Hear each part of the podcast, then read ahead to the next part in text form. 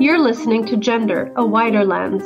I'm Stella O'Malley, a psychotherapist in Ireland. And I'm Sasha Ayad, an adolescent therapist in the United States. Since 2016, my practice has been exclusively dedicated to gender questioning teens and families impacted by gender dysphoria. I also work with gender questioning teenagers and I facilitated support meetings for families and individuals who've been impacted by gender issues. We're curious about the concept of gender and how it's unfolding in the wider culture. Join us as we look at gender through a wider lens. Arty Morty is a pseudonym for a 42 year old Canadian gay man. We spoke with Arty today about his experiences growing up as a feminine boy we talk about how he eventually came to terms with his sexuality as a gay man, and how evolving conceptions of gender and identity are viewed through the lens of sexual development. In this episode, Arty describes the ambivalence and ultimate self acceptance that have shaped his identity. All right. Hello, Arty. Thank you so much for joining us. Hi. Hi to you both. It's so I'm so excited to be here. And so are we to have you. So we we wanted to talk to you a little bit about, um, of course, your experiences uh, with gender and sexuality and identity, and maybe you can start by telling us a little bit more about um, who you are and and how the the concept of gender has touched your life. Yeah, thank you. Well, my name is Arty. That's not a, my real name, but we'll go with it. Uh, I live in Canada, in Toronto. Uh, I'm 42. And uh, I wouldn't consider myself the most effeminate gay man in the world right now, but I have lots of feminine aspects. But as a child and growing up, I was very, very feminine and uh, very gender nonconforming. And I got along with the girls a lot more uh, than the boys. Uh, yeah, where do you want me to start? I think I need I need leading questions because I don't know where to go on my own. I'm I'm jumping in here. What age were you when you first remember being feminine or feminine as a concept or girlish or anything like that came into you? Oh, um, I mean, it was just natural for me, right? And I was in a pretty liberal household. I had a, a, a I didn't have a father or any brothers. I just had my mother and my sister. It was the three of us. So it was a, it was me and two women, or a girl and a woman. Um, so it just was natural, and there was no pressure to behave differently. But as young as two years old, I had a huge crush on, oh gosh, what is her name? Oh, one of the Charlie's Angels.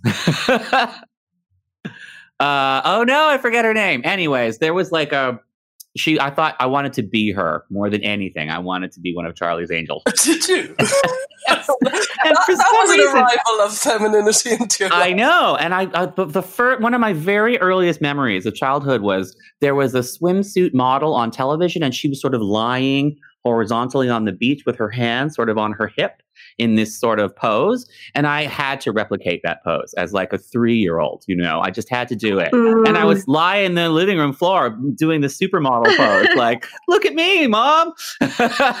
I'm a supermodel. oh, was this celebrated in your household? Was this like a very how liberal or how progressive or how? I, I think it was just. Tr- it certainly wasn't. I wasn't penalized in any way for this gender nonconforming behavior, but it wasn't encouraged either. It was just sort of. I don't remember it being anything except that it was just a a, a quirky a quirk of mine. you know, yeah. it wasn't encouraged, but it wasn't punished either. It was just there. Um, as I got a little older, I started wanting to play with my sister's toys. And my mother uh, was a you know a strong feminist, so I think she didn't want me playing with violent toys. Um, oh, and my father had been in the army and he died. So my mother was very staunchly opposed to guns and weaponry, and so many of the oh, masculine toys were uh, violent. You know, GI Joe mm-hmm. was a soldier with a gun, and it's all shooting people. Mm-hmm. Uh, so she wanted me to play with more toys like Lego and things like that, which would have been considered, I guess, sort of gender neutral. But I went straight for my sister's My Little Ponies and princesses, and you know, the, the, mm-hmm. pinker the better. Uh, well, can you can you just tell us if you don't mind how old were you when your father died? I was two, so I don't have any memory. You're very him. young. Yeah. Mm-hmm. Yeah, but it was a real traumatic thing. We were a bit of a traumatized household. He had been murdered. Um, wow. Quite suddenly, so my mother found herself a single mother um, very abruptly. And so there was a lot of trauma in the house. Um, my mother was an intelligent; she's still alive. She is an intelligent woman, but we were we had no money, and we were we were very poor. And uh, yeah, there was just sort of a pall of sadness and trauma over the house because of you know the the shock of my father having been murdered. At, uh, yeah, Shock. Wow. Yeah. yeah. So there was a, there was a lot back, of that to to go with. back a little bit to that feminine side, because I'm obsessed with it. Um, Mhm. When you were in school, was it accepted? And No, that became a big problem. Um, I was before, I mean, I kind of always knew in some subconscious level that I was gay. I don't even know how that's possible because I didn't understand concepts of homosexuality and sexuality in general. But there's this sense of this sort of knowing that, that I remember when my mother explained to me what a lesbian was, I was thinking in my head, I think I'm that, but a guy. And I would have been 6 or Mhm. seven, you know? I can't even explain how. This could be just my adult memory reconstructing false memories from childhood, but I seem to have always known on some subconscious level that I was gay. But when I started behaving femininely in school, it became a problem. And the boys started mocking me and calling me gay from a really young age. And this was in the 80s during the AIDS crisis. So all the kids Mm. would say that I had AIDS essentially because I was so Oh. girly. oh, that's Wow. I know. Um, it was really bad. I, I'm suddenly getting really a sad picture with the, with the dad dying or being murdered, and you're suddenly on your own, and that bullying happening, which would have been really vitriolic, I'd imagine. And Yeah, and we were in a very rough neighborhood too. Um, it was it was a rough neighborhood where the kids were were pretty rough, and so you know, it got it was really bad. I was beaten up a lot, and there was a Oh. lot of abuse. Um, a lot of yeah, and as I grew up, it became really really difficult. We we had to leave Toronto and move to a small town because we couldn't afford to live in the city anymore, even in the suburban ghetto that I was in. Um, and that was really shocking because in even in the suburban sort of ghetto neighborhood I was in, it was still very multicultural and ethnically diverse, and there were some interesting people there. And then we moved to this hick town, essentially, where everybody was really rough and really violent and really. Uh, there was no education, and there was a lot of, you know, the parents all had substance abuse problems and that kind of thing. Uh, and we were pretty smart. We we were poor, but we were very education focused and oriented, and um, we were just. I was mercilessly mocked, not just as a fag and a sissy, but also as like a brainiac. You know, somebody who Mhm. came from the big city. Um, Mhm. It was really, really difficult. Um, yeah. You you mentioned that you took solace in female friendships. yes. Can you talk a little bit about how interacting and and you know making friendships with girls um how was that I guess a kind of relief for the other interactions you were having with boys who were more aggressive or bullying? Yeah, I mean, it just I just felt so much more comfortable around girls. Uh, I was frightened of adult men, having not had a father figure in my life and having been beaten up so much by younger men. Uh, adult men were very, very scary to me, and adolescent boys were just too rough for me. They always wanted to fight and push, and I just wanted to, you know, make friendship bracelets and talk about our feelings. I don't know. Mhm. I- I- yeah. So I would spend time with girls, and it almost felt, um, what's the word? It felt clandestine. Like you're not supposed to hang out with the Mm. girls. You're supposed to be hanging out with the boys. Mm. But I would do anything I could to go and hang out with these girls in my neighborhood. You know. Um, but it was almost like it felt secret, like I wasn't allowed. But I just never felt better than I was just sitting around with the girls, just Oh. you know. Yeah. Yeah. wonder, I wonder what it is that drives that. Well, one thing I hear sometimes from from clients, well, clients in terms of their interactions with boys, boy clients, is that boys can be ruthless with one another, but they tend to be a little more gentle with girls. Mm. So, at least when it comes to gender dysphoria, I think sometimes boys who are experiencing gender dysphoria might have a fantasy that if I were a girl, I wouldn't be picked on so much. I wouldn't be beat up. I wouldn't be treated with such aggressiveness. Um, even though sometimes boys can infantilize girls or you know exclude them, that might feel safer than being the target of male aggression. Hmm. Um, I, I wonder though because I would, from what you've described, I would say you were gender non-conforming, and any dysphoria you were having was from society. You, you were. I- Well, yeah, I- unless I had- I- words in your mouth there. I don't, I don't know. But I, I, I kind of always wanted to be a girl when I was a kid too, and it pained me a little bit being a boy. Um, but I was never. We were a household that was very sort of science oriented, and so I it, I expressed it just by just being sad that I was a boy and wishing that I Mhm. was a girl. But I never went out of my way to take it any further than that Mhm. you know. And I also noticed when I would play one on one with other boys, they would be gentle and kind. It would be the second another boy would come into the Mm, scene that's and they had to perform. And it, it just felt like this horrible betrayal, you know. I'd have these quiet, nice little times with boys, maybe even playing with girl toys a little bit. The second another boy shows up, they have to perform and reject me, you know. Wow. Yeah. Yeah. Oh, I, I think that still goes on now. My little boy is 11, Hmm. and you can see them puff up when a third boy comes. yeah. I, I think that still goes on. Um, Yeah. I, I, I wonder, was there other boys who might have turned out to be gay, or certainly feminine boys in your in your group at all? Uh, well, my uh, I don't in this this rural uh, working class town I was living in. Uh, I my neighborhood was really rough, and the boys were really really rough. So I think if they had any proclivities, they would have concealed them quite well. Um, as we moved into our teens, I left home when I was very young. I was a runaway in my teens, but uh, before I left home. Um, those i mean the boys were all sleeping with each other in their early teens because that's what boys do. Um, and they were very rough and kind of i don't know. So there was like i was the only one who wasn't sleeping with the Yeah, other boys because i was that. a real i was a real fag right? Um, but i don't think any of them probably would have turned out to be to be gay or they would have concealed it very well. And another thing you have to remember is that i'm in canada and canada has a real hockey culture and hockey is a violent sport. Um, I don't know if either of you have ever watched a hockey game before, but Yes, literal Mhm. fighting is part of the game where the there's a pause and the, the players literally take their gloves off and beat each other up. That's part of the game. There are literal moments where the game stops so the guys can beat the shit out of each other. And fathers will take their boys to these hockey games and cheer on. And everybody gets thrilled and excited when the guys start beating each other up. And this terrified me so much because I was getting beaten up all the time.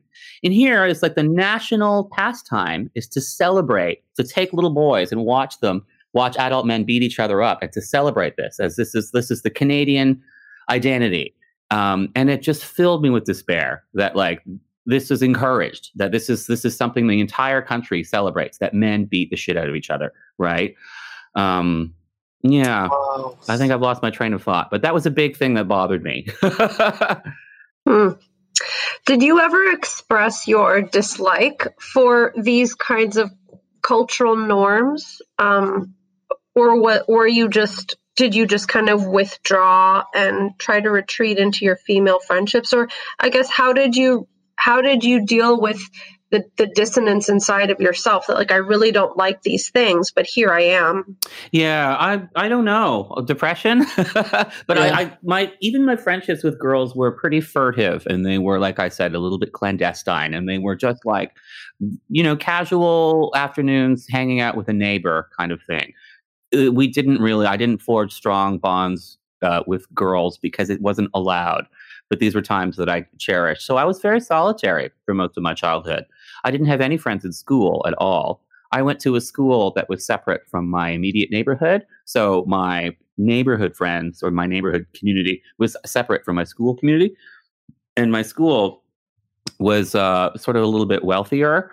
Um, I got bussed into the sort of privileged neighborhood. My mother was trying to give me a good education, but that just meant that I didn't fit in with anyone in school because I was so poor. so I, I had no friends at all in school, um, though I did well academically.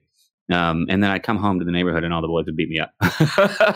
and I don't Oh, know how I dealt with it. Um, yeah, just a lot of isolation, a lot of just spending time alone in my room and being depressed. Do you remember a moment that you realized you were gay? Yeah. Um, yep. Uh, well, I remember when puberty started kicking in, and I suddenly found myself very attracted to some of the neighborhood boys, even though they would beat me up. Um, that was a thing. Um, yeah, it, it struck like a bolt of lightning, you know. Um, but I still, it was kind of the concept of being gay was I haven't quite fully processed that it applied to me. Does that make any sense? I kind of knew Mhm, that's something I was. What you know, we would as the family, my mother and sister and I, we'd sit in front of the television all, all, the time, and if homosexuality came up in the news or uh, in a movie we were watching or something, I would panic. I would absolutely panic. Um, and I would panic and I would get very self conscious because I didn't want anyone to see that I was panicking because that would mean they could tell that I was gay. Yes. Right. So it was just this sheer terror. Oh, Um, you know, that movie Philadelphia came out and it was everywhere. And I was like, oh shit, you know, Yeah. why won't everybody just shut up about the gays? This is terrifying, you know? uh, Yeah, it's like your self consciousness. You you got nervous that others could see it because you saw yourself reflected in these characters, and then you're like, "Oh no, can everyone else see that on me?" Yeah, the sheer terror, the sheer terror, you know, of of being found out. I had this feeling that if anyone knew, I would literally die. I would cease to exist. It was like a terror, like a, a- an existential terror, you know. That the, the the ability for anyone to know that I was gay would lead to my actual literal demise. My, uh, you know, it was just such an impossibility uh, that anyone should ever find out. Um, and I was slowly putting it all together. Okay, I can tell that I'm gay, that I didn't quite, you know, I started keeping a diary. And I remember when I finally wrote the words, even in the diary, it took me weeks. And then I finally wrote the words, I am gay. And I just, you know, I cried for oh, days. Wow. yeah, Ah. yeah, it was hard. It seems it seems like there's a real process of very slow kind of coming to terms, you know, like there was maybe this pre-verbal sense that this is you, but it was hard to integrate that into yourself.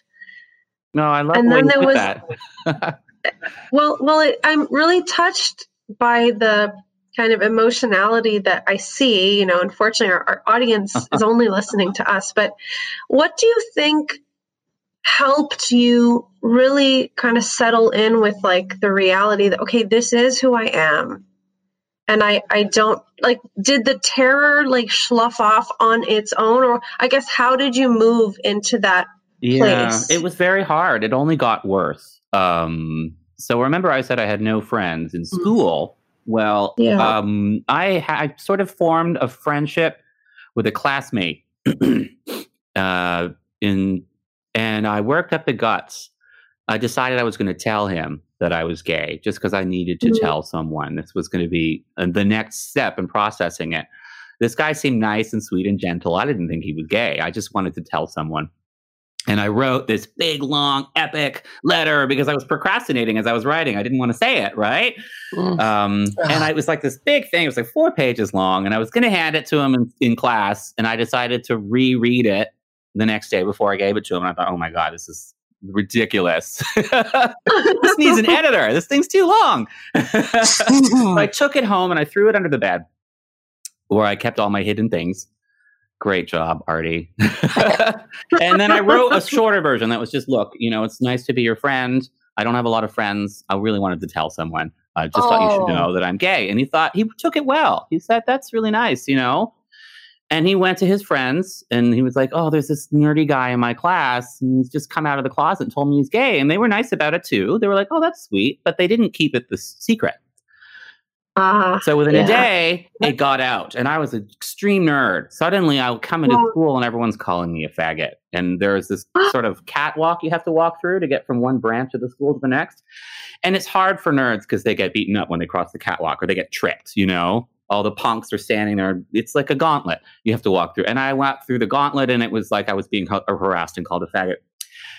And that was it. I thought I knew at this point I was never going to school again because it was too terrifying. Um, and I left right then and there, and I never went back to school. And I came home, and my mother and sister were there, and they said, You know, your bedroom is a pigsty, it's a mess. So we took it upon ourselves to clean your room, even under the bed. And I had just had this terror of having been decided I was leaving school, and they found the early draft of the letter under the bed. So I left home right then and there, and I ran away. What age were you? I was 15.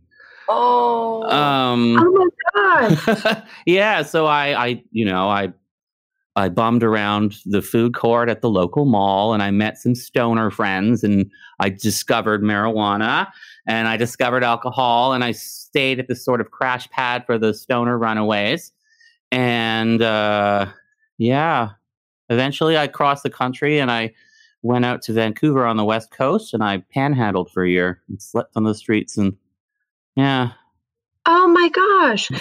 can, can, we just go back for a second? I mean, this is quite an, an epic moment of your life. That there's a crossroads there. But I, I am really curious because you had this very traumatic experience at school. Yeah. Where you were really ostracized and called out and ridiculed. Mm-hmm. And yet you described that at home, mom had always had a very I guess at least intellectually supportive perspective on like lesbians and gay men. So I'm wondering did you feel as though you were going to be rejected at home as well or do you think your school experience was just so overwhelming that that I guess catalyzed your escape. That is I'm wondering about right. that. You put it so well. Uh, but uh, I've never experienced homophobia from my mother. Um, she had said things here and there in private in the household that perhaps didn't align perfectly with mm, gay rights because she didn't know that I was mm-hmm. gay. But she was not homophobic. Yeah. And uh, it was me processing my own demons that led me to run away from home. And it was more the humiliation of the whole thing. Uh, I was trying to escape the humiliation of the experience and the humiliation of my neighbors mocking me and the humiliation of being mocked. Uh, yeah, I just needed space to myself to figure out who I was. Does that make sense? Yeah. Yeah. But one thing that really strikes me is that you were very feminine. You were mm-hmm. what is often called pre-gay these days. Yeah. Your your your family were accepting and yeah, you had a really, really hard time in school. I can see that. And you did have, you lost your dad at such a young age. But I, I think for somebody who was so definitely 100% gay, really, all along, you had a really, really difficult path. And I think we often forget that the even the gayest of the gayest often have really difficult paths in accepting it. Absolutely. Even and though you kind of knew it. Even in a liberal, progressive household with supporting family, it's still going to be hard to process it because you're a minority. You know, something like 2% of men are gay. Um, it's not it's not the expected path for any person. So it's really difficult to realize yeah. that the path that you are going to take is not going to be the path that was just sort of subconsciously or not, everybody expected you to take in life. Uh, and that you're not going to be like these all, you know, endless television shows and movies and the news. Their men behave a certain way, and you are not going to be like them when you grow yeah. up. It's very, yeah. very scary and very, very difficult. Yeah. And I always knew that. I always knew that there was just no role for me that uh, you know, on television, in the media, I couldn't find a version of me anywhere. Mm-hmm. A very girly boy who, you know, was still a boy, but, you know, got along with the girls and just wanted to be gentle. and yeah. I, I, know I've met like, you know, clients and other people who, who've had that internalized homophobia and very strong. And they, the, the, almost themselves was the person that had to really overcome at the end. They had to kind of get over. They had to make friends with themselves. Absolutely, it's they the hardest thing. somebody different. I think that's always going to be difficult. Even, no matter how much gay acceptance there is in the world, I feel like it's been moving forward, gay acceptance, but it's also been experiencing a bit of a rollback a little bit these days in some ways. Um, but it's always going to be difficult. So this is something everybody needs to understand is that a child who is gender nonconforming and likely gay is going to be experiencing a lot of struggle and they're going to be experiencing a lot of distress. Um, that's almost inevitable. So you really, really have to support your child in every way that you can and help them to understand that it's okay to be themselves. Yeah.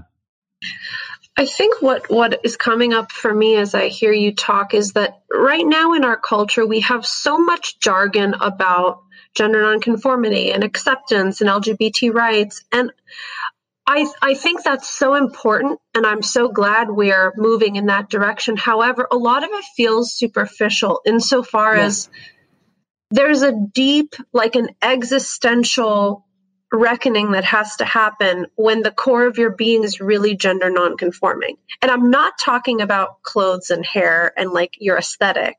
I'm talking about the fact that having visceral romantic attractions to someone of the same sex, it's the most nonconforming thing you can be. Mm-hmm. And that's a very deep, like, part of who somebody is and no matter how much representation or acceptance we kind of talk about peripherally, I think there's a very deep sense of like befriending yourself that has to happen because you know that that is just statistically not typical. Yeah, and we we frame it around identity. Everybody's trying on their identities, and then the gay is an identity. It's not. Mm. It's a physiological reaction. If you are mm-hmm. same sex attracted, you are going to start physiologically, you're going to have, you know, you're going to be attracted to people before you have any idea what's going on. This isn't an identity you're trying on. This is your deep, deep, you know, your animal instincts uh, telling you something about yourself. And, you know, you may not be ready to identify into it, but you don't have a choice. This is very, very difficult for, for young people because it's not something they choose. It's something that wells up from deep, deep inside their, you know, primordial lizard brain. yes, know? yes. I kind of think of uh, a few things here. My kind of head is spinning, but like, I kind of think of myself when I had, like, let's say I wanted to be boy and gender dysphoria, and I kind of I was totally with you on the other side of the fence when you were eight and stuff. And then I fancy boys without a doubt, heavily and intensely. And um, I was absolutely horrified. It was my deepest, darkest secret that there was anything being fancied, if you follow me. Had I been lesbian, I, I, I would have combusted with shame. I was already combusted with shame, and, and, and I was only fancying boys. As so, I, I kind of think there's something about our sexual instinct. What we fancy is so private and it's like oh my god it's my deepest self and the idea of having to walk some sort of gauntlet across the school they know my sexual self. I can't even breathe at the thought yeah. of that. Oh yeah. Because it, it goes so deep into they know what i what i get off on. And you wouldn't have had that words but that goes really to a really we have this core of privacy that we don't easily tell each other what turns us on, and it feels such a vulnerable making thing if the three of us suddenly spilled it. Don't worry, that's not the plan. But it, it, it, feels it feels intensely private, and I wonder is something about being gay is is that what is being touched upon and feels so like get the hell out of my bed sheets here this is my yeah. side. I, I, I'm just wondering that. Yeah. Absolutely, absolutely. Um, and I mean, obviously, it's better now that there's more representation. Um, that is absolutely it. But I'm wondering what we can do to help these young boys and girls. And one thing is to give them as many role models as possible that might help them to see that other adults have been through this and that you know they're not alone on this journey that other people have gone through it too um, to see something, to have a, a, light at the end of the tunnel, to see adults who are gay and gender nonconforming, and so that they can say, "Oh, I can be like that." This is this is this is going to be a harrowing journey, but I can see I can see at least what it looks like. I can see what the end goal is. Does that make yeah. any sense? There were no role models for me. Um, and even when I did come to terms with the fact that I was gay, I thought that meant that I was going to have to adopt a gay l- persona. You know, I wanted to, I was a science geek, you know, I wanted to be a scientist, but I thought that wasn't allowed. I thought literally uh, it's it's hairdresser or fashion designer or you know just goofy neighbor who doesn't even have a job. They're just a funny neighbor who snaps his fingers and helps you buy purses. You know, these are the Yeah. only. That's uh, so I I tried to get into fashion for some reason. I give zero. shit to that. but I thought, like, what else can you do, right? These are the these are the these are the roles that are available to you as a homosexual man who's very flaming, right? it took me a long time to realize. It was like literally in my mid twenties when I was like, God, I can't I go back into science? So I started like reading popular science magazines and delving into physics blogs and things like that, just to get it out of my system. Um, you know, this wish that I could go back and become a physicist. Yeah.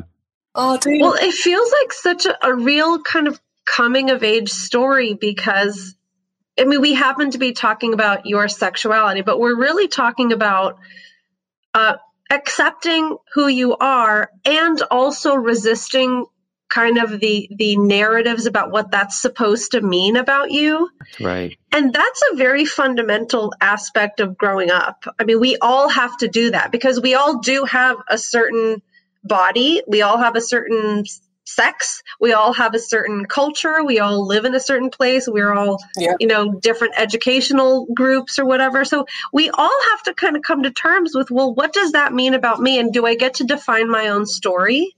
And I, I hear mm. you saying that for a while, because of your sexuality, you had a perception of what that relegated you to, but you somehow broke open that barrier and just got to figure out who you are as an individual, not so much just as your group identity. Yeah, and unfortunately, it happened far too late. That I wish that you know, for young people these days who are struggling with their identity and with their sexuality and with their gender nonconformity, I wish we could give them so many more role models and show them that you can be gender nonconforming and you can still be a physicist. You know, you can be if you know, flaming effeminate boy, and that doesn't foreclose any opportunities for you. You can be anything you want to be.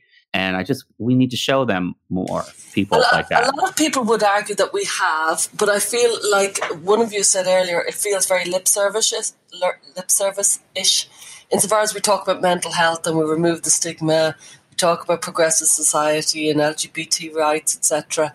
And yet, still, I have teenage clients who are seemingly it feels where you are. They cannot be gay. They can be anything, but they cannot be gay. They are just resisting. Everybody around them is ostensibly accepting. They themselves just can't make that leap for themselves. Yeah. And I wonder if it's there isn't proper gay representation in the media. Gay characters are Yeah. still singled out as gay characters and they're a type. You know, they're a stereotype in the media. Um, there should be just a gay bus driver who happens to be gay, you know, this kind of thing. Just people who where gayness isn't front and center of their who they are in the media. Uh, I think young people need to see more of that. That it's a thing that is incidental, but it doesn't have to dominate their lives. Perhaps, Absolutely. you know. That feels key. Is that somewhere where a shallow reading of queer theory kind of touches upon that? I don't know. I think queer theory, yes. If we queer everything, then everything is better or something like that. But that's that's not quite true. The, homosexuality is only ever going to be two percent of the population. So it's going. It's a small number of people. Um, so you can't handle that by making everybody queer. You know, they're No. trying to expand the numbers instead of expanding the understanding. Does that make any sense? Yeah. Oh, that's good. Can you expand on Oh, that? That was a really really interesting nice. framing. Well, this is something that uh, you have to come to terms with when you're attracted to men. That 98% of men are not attracted to you back on the basis of the fact that you're a man. You know, they want women, they want girls. And that's very, very frustrating and very upsetting. All your crushes, everyone you see, they are not interested in you because you're a boy. Um, and vice versa, if you're a girl who's attracted to girls, right? They, they're not attracted to other girls. So it's just going to be a constant sense of rejection. And I think queer theory was a little bit trying to like, there's a resentment in culture that everybody's straight and we're not. Let's make everybody queer. Let's make everybody a little bit, You know, like, Gayer. not going to happen. That's that's just uh, it's straight conversion therapy. Tell me, are, are all gay, I, I forgive my ignorance, are all gay boys as feminine as you? I know some of them don't seem to be. Or- well, it's so you said- funny. yeah, you, yeah. You There's this it. book called "The Man Who Would Be Queen." Uh, it was written by Michael Bailey. Are you familiar with this book? Yes, Uh, yes. Oh, you two are nodding. You, the people listening can't see it, but you're like, yes, you can see. You know, you're both clear. Good. Uh, a real insight I found in that book was when the author was saying that almost all gay men, no matter how gender nonconforming they are or aren't, if you were to quiet privately ask their mothers what they were like as little boys, almost invariably the mothers are going to say they were extremely girly. That was a little girl, you know. Um, so little most gay men are a lot more gender nonconforming in childhood than they remember, perhaps even. and it's almost like they learn to perform masculinity as they grow up, and they learn to adapt themselves into the roles that society expects for men. And part of that is when you're sexually attracted to males, you're sexually attracted to masculine behavior. And so you want to apply some of that onto yourself, right? You know what's hot. you're going to do it, right? I'm Oh going to grow a beard because I find beards sexy in other men. You know what I mean? That kind of thing. Um, but yeah, I was very gender nonconforming, and I think, but I don't feel like I'm particularly gender nonconforming these days. I'm pretty flaming, but you know, I'm not singing show tunes every day. At least You not- look, you could, like, could dive into them. Not that far from show tunes. okay, fair, fair. But like, uh, there are there are gayer men than me in the world, uh, and there are Yeah. like less gay seeming men than me. Uh, but I was extremely gender nonconforming, and you have to remember that a lot of men who are gay but uh, don't seem particularly effeminate as adults probably were also very effeminate young boys. I wonder why Um, they are. Yeah, I, well, I wonder what that is. Well, it's got something to do with the sort of bell curve distribution of natural masculinity or femininity in males and females. You know, there's a tendency for males to have more masculine traits, whatever those are in the society we live in, and there's a tendency for females to have more feminine traits. But there's it's not as strict. It's it's a it's an overlapping double bell curve. You know what I mean? And Mm-hmm. it just seems the further you are on the feminine traits, the more likely you are to be same sex attracted. Um, I don't know why. And yet there are, I know feminine men, and I'm sure you do, who are heterosexual and vice versa. They, they definitely are a, a cohort. It's almost like there are a million traits in a man and in a woman, and some of them get sort of switched into the feminine tendency, and some of them get switched into the masculine tendency. And if you're gay, that's one of the traits. But effeminate people have more of the feminine traits switched on. And you can almost look at homosexuality as a bit like a psychological intersex condition or something like that. You know, that like you your sexuality is oriented the way a typical person of the other sex would be. Um, does that make sense? I think It there's does, even been some brain scans that have sort of supported that a little bit, you know? It makes me think Mhm. if, if, if gay men are attracted to masculine men, they must find that there, there's a, I think I've, I've heard you say this, Sasha, yesterday or something, that if the gay man is attracted to a masculine man, well, then what are we going to do with all the feminine gay men that are attracted to the masculine men? It feels like a mathematical problem here. That- Well, that's where that came from was just my my understanding, and I think me, maybe even Michael Bailey talked about this in "The Man Who Would Be Queen." Is that the the market of you know most dateable gay men are the ones who are very masculine because gay men are attracted to masculine traits. So, is that is that true? I mean, your experience, and I guess we should also ask. Would you say that you are part of like a thriving community of gay men, or are you still kind of um, isolated because that makes a big difference i would imagine in how you experience your yourself in the in the sense of a community or as kind of a lone wolf Yeah, um, a few things to unpack there. I think so. That book, "The Man Who Would Be Queen," Michael Bailey posited that most gay men are sexually attracted to masculinity in other men, but they themselves tend to not have very masculine traits. So the very effeminate gay men might feel like they're they're sort of out of the market a little bit. Um, but I thought that was a weak point in his book because I don't quite see it playing out like that in the real world. It's a little more complicated. Sort of in theory, that makes sense, but in practice, I see a lot of effeminate gays. You know, men really like them. Um, they they're not they're not doing so bad. They're doing great. Um. Yeah. yeah, I, I'm a bartender at a gay bar, so I and it's a kind of a date bar, like a singles bar, like a it's a first date kind of place. Uh, so I see I see these dates happening all the time, and uh, yeah, the the the very stissy-ish gays are doing just fine.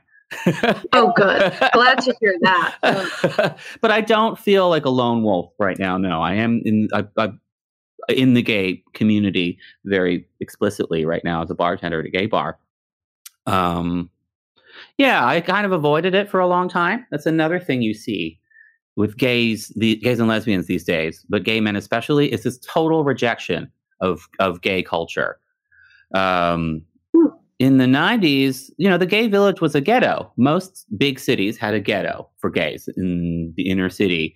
And there would be, and it would revolve around bars and bar culture. So there'd be 20 to 30 gay bars in a big city. And now there's two or three. And the villages, the neighborhoods have uh, collapsed essentially because most gays have integrated themselves into society at large and really don't want to participate in gay bar culture and gay lifestyle culture anymore. Mm. And a lot of times you see people explicitly rejecting it. Uh, on the dating apps, when men are describing themselves, so often you'll see them say things like, "Oh, not not into gay culture," you know. yeah. And were you not half arguing for that when you were saying in the media the gay bus driver?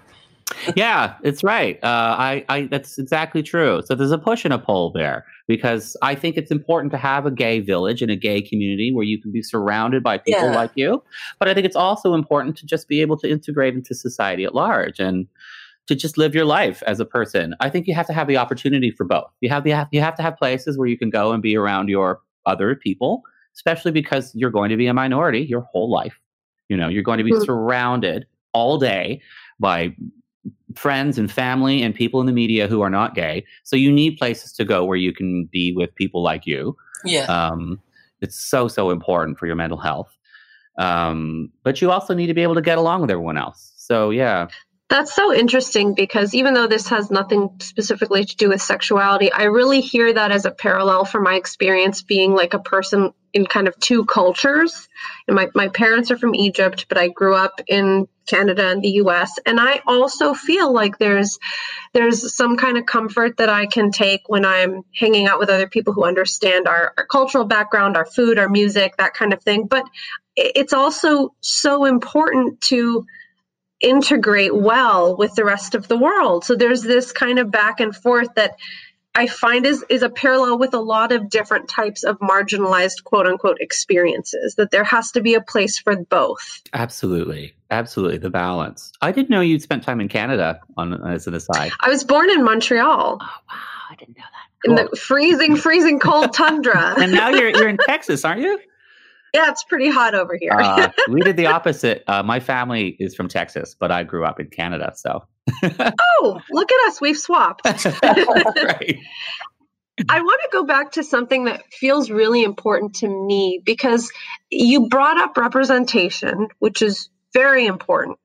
And also, I think we have this perception that if there's adequate representation, nobody would have ambivalence about their own sexuality. hmm And I, I work with young people who are questioning their gender or questioning their sexuality. And sometimes, if I suspect that a client might be gay or lesbian, and I try to talk with them about that, if they have any ambivalence about it, then they interpret that ambivalence as proof that they're not that thing. Mm. So if if somebody has same sex attractions and I say, well, could it be that you might be gay? And they say, well, no, because that idea just like I get kind of skin crawly about it. I, it just creeps me out. Mhm. Then that means they couldn't possibly be gay. But Mhm. but you're kind of describing that there is a lot of ambivalence that comes with realizing that you have um, something about you that does make you different than the average. I- I'm wondering if you can just talk about that because I, I do sense that representation alone can't take away that individual journey of self acceptance. What do you think? I think so. And I think, I mean, personally, I always want to hammer the point home that it's not something you choose.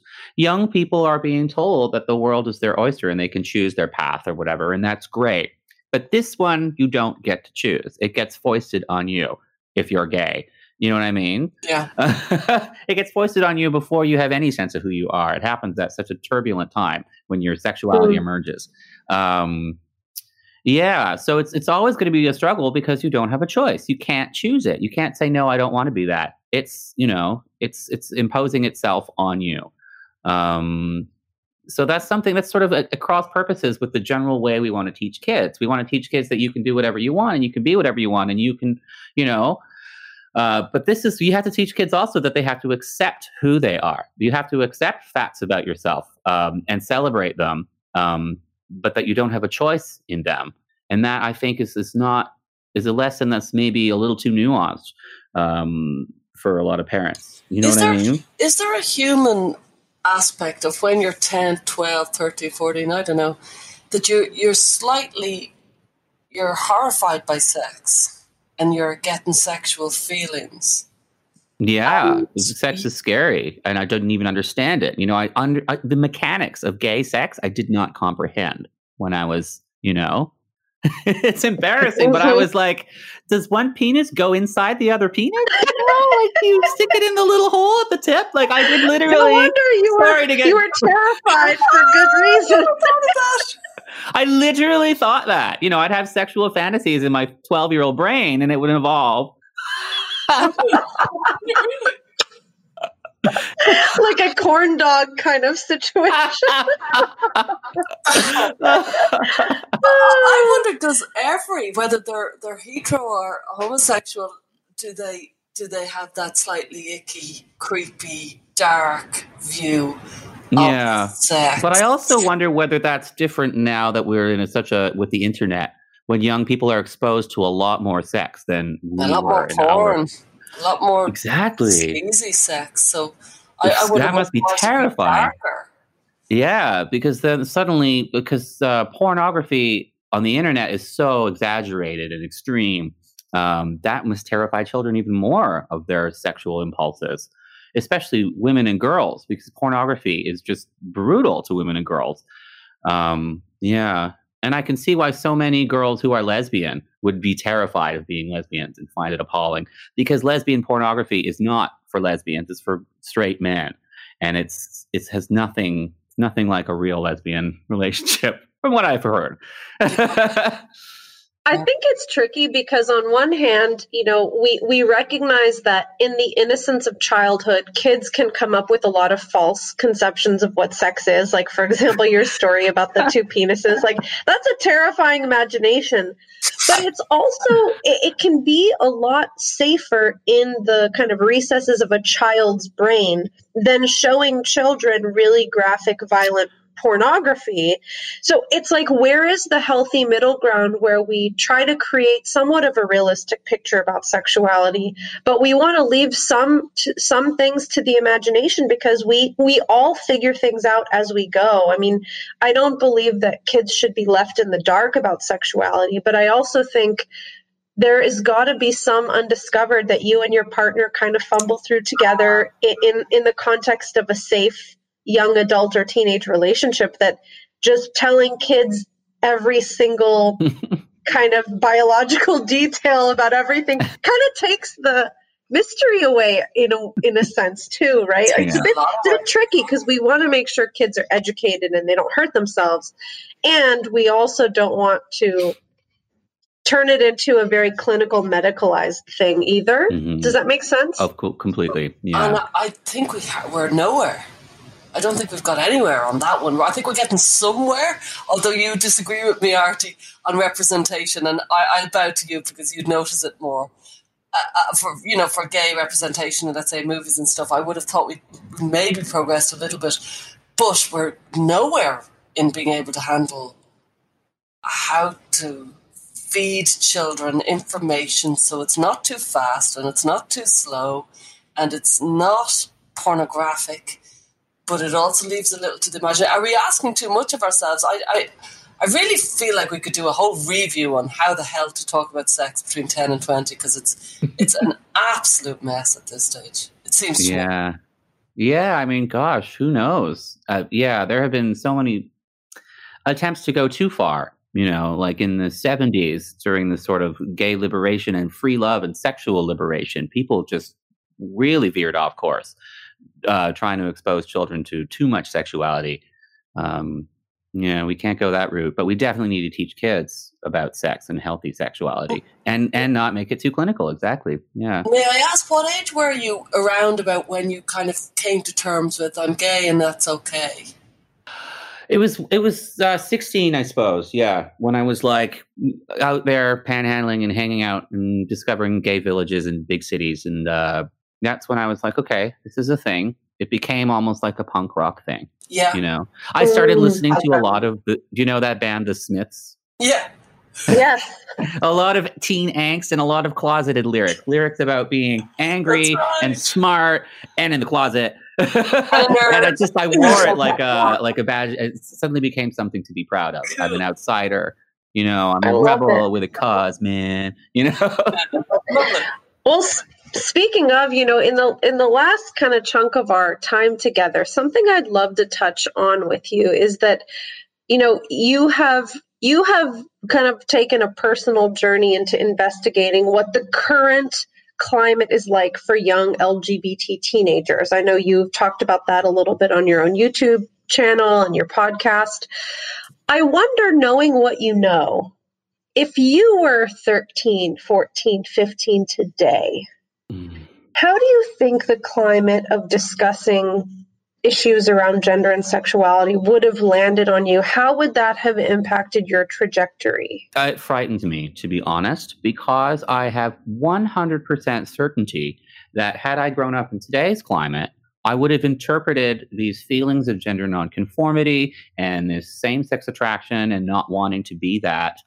Uh, I would have identified as a transgender girl. You know, there's just no question. And I would have, and that not necess- that might not necessarily have been a bad thing, except that I would have been locked into it because these days the protocol is to once you identify out of your sex, once you're trying on the other sex, there's this sort of political assumption that that means that's 100% what you are, and we have to do we have to lock you into it as quickly as possible to help you. Uh, so that frightens me, and it frightens so many gay men and women. I just, you know, you, the conversations you hear when you're a gay bartender, it's the same story over and over again. People saying, "Gosh, if I had grown up, if I was a kid in today's climate, there's no question that I would have."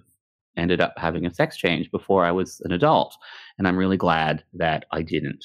you know, but I can really understand why kids would would uh, take all their gender nonconformity and take their same sex attraction and interpret that as an alternative gender identity, uh, because that seems to be the only way that society can really cope with gender nonconformity and same sex attraction these days is to interpret it as gender identity you know?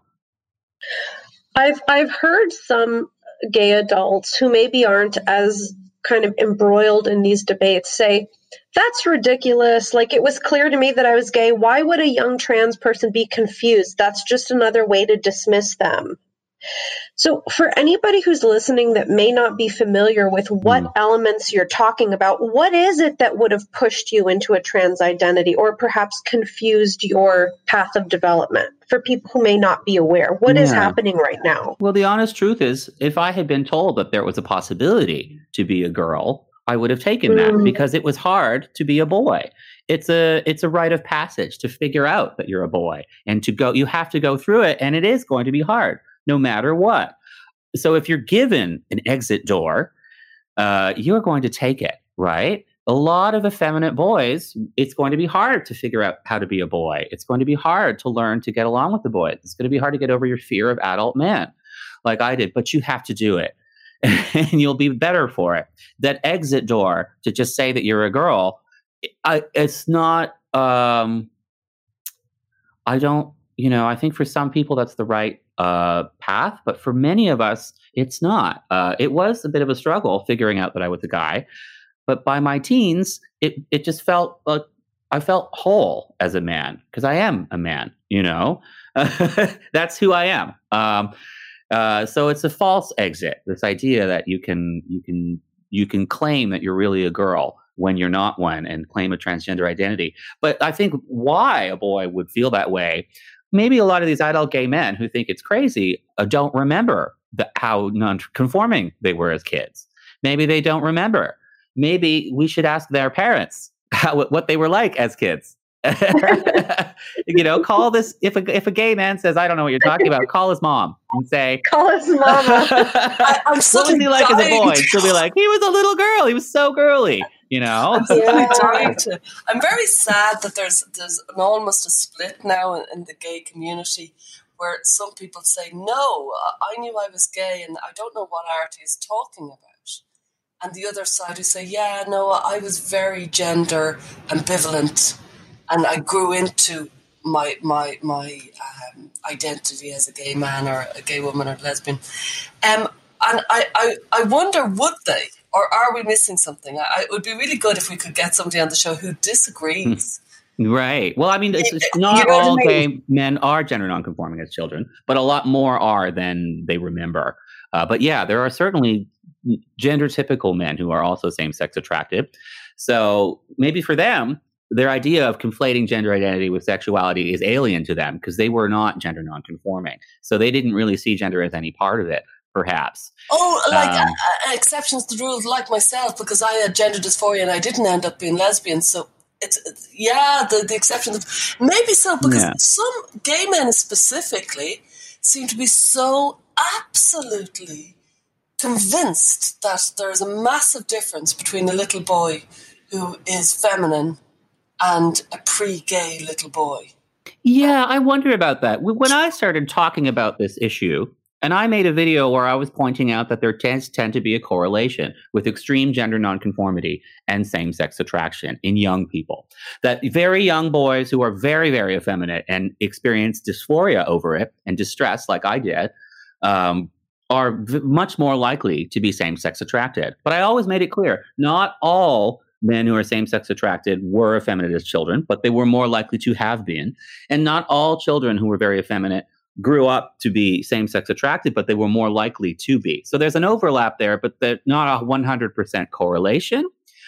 But the pushback I got from gay men, the suggestion, how dare you suggest that gays are effeminate? How dare you suggest that I'm effeminate in any way? I'm so sick of the sissy stereotype. I like you know, brewskis and football, you know, how dare you? You know, I'm so sick of that. Uh, there's an, element of internalized homophobia there, you know? Mm-hmm. A lot of men, they've come to terms with the fact that they're gay, but they're still having a really, they're scared of the idea that that suggests that they might not be as, uh, as masculine. so I think a lot of these mm-hmm. men, when they see these effeminate gays, they're perfectly happy to uh, assume that they'd be better off having sex changes and living as transgender women. so they're they're almost you femophobic. They're they're phobic of their feminine sides. That's a great way of putting it. Yes, uh, absolutely. And you see that in the dating scene too. One of the most common things that men are looking for is masculine men. Masc for masc is what they say. I'm a manly man. I'm looking for a manly man. Um, That's what I was saying earlier. Yeah, but they're the effeminate men do find partners too. You know. Yes, yes, uh, they yes. do. They do just they do great. But there are a lot of men who are just like, no, I don't, I don't want any of that. You know. oh my mm. god! It, it feels really that like you know how many years is it since it's been you know what's the word decriminalized and legalized and things? Feels like we're really in the early days really in the early days. Yeah. Yeah it's strange sort of understanding of how somebody might evolve happily to be gay yeah like it's true we've decriminalized it everything's off the books now um, but there's still the social aspect of being gay that is, is still such a puzzle um, yeah, because it ties into gender and sex, you know, ties into what it means to be a man, what it means to be a woman. Um, and yeah, I just find it very scary that the way we're interpreting this as a society now, uh, by assuming that everybody can just have a sex change if they they're not comfortable with how they fit into these social roles. That's i just find that just not healthy in the long run you know? Men you know for some people that's that would be the best thing for them. I, I don't dispute that. But for these young people who are just figuring out all this stuff god it breaks my heart you know? Because they might be foreclosing other options there, yes, that's right. And I can understand it must be so hard if you're a parent and you have a distressed gender nonconforming child. Um, you want to do something. The hardest thing to do as a parent is to do nothing, right? You have yes. to act and you want to help your child's distress as quickly as possible. And when everyone's saying the way to do that is to affirm that they're uh, transgender and a member of the opposite sex, um, will help the child perhaps in the short run, and it will help you to feel better, like you're doing something. But what you're really doing is just, uh, yeah, I think you're closing off opportunities in the future and the long term battles that a transgender person is going to have are going to be much harder than the short term struggles of fitting in uh, to your sex, you know? Uh, and you can really see this. Uh, it's it's tragic and sad because a lot of um, a lot of people who are transgender adults and who did transition and for whom it benefited them, they don't see that a lot of these kids uh, probably aren't going to benefit in the long run from transition and from being affirmed as transgender children, you know? Yeah, we're right in the middle of it, so we're going to see how it all pans out, I suppose. That be right? Yeah, it's very scary to talk about this stuff, isn't it? Um, it is. Well, part of the reason we wanted to do this podcast is just because these are really important issues.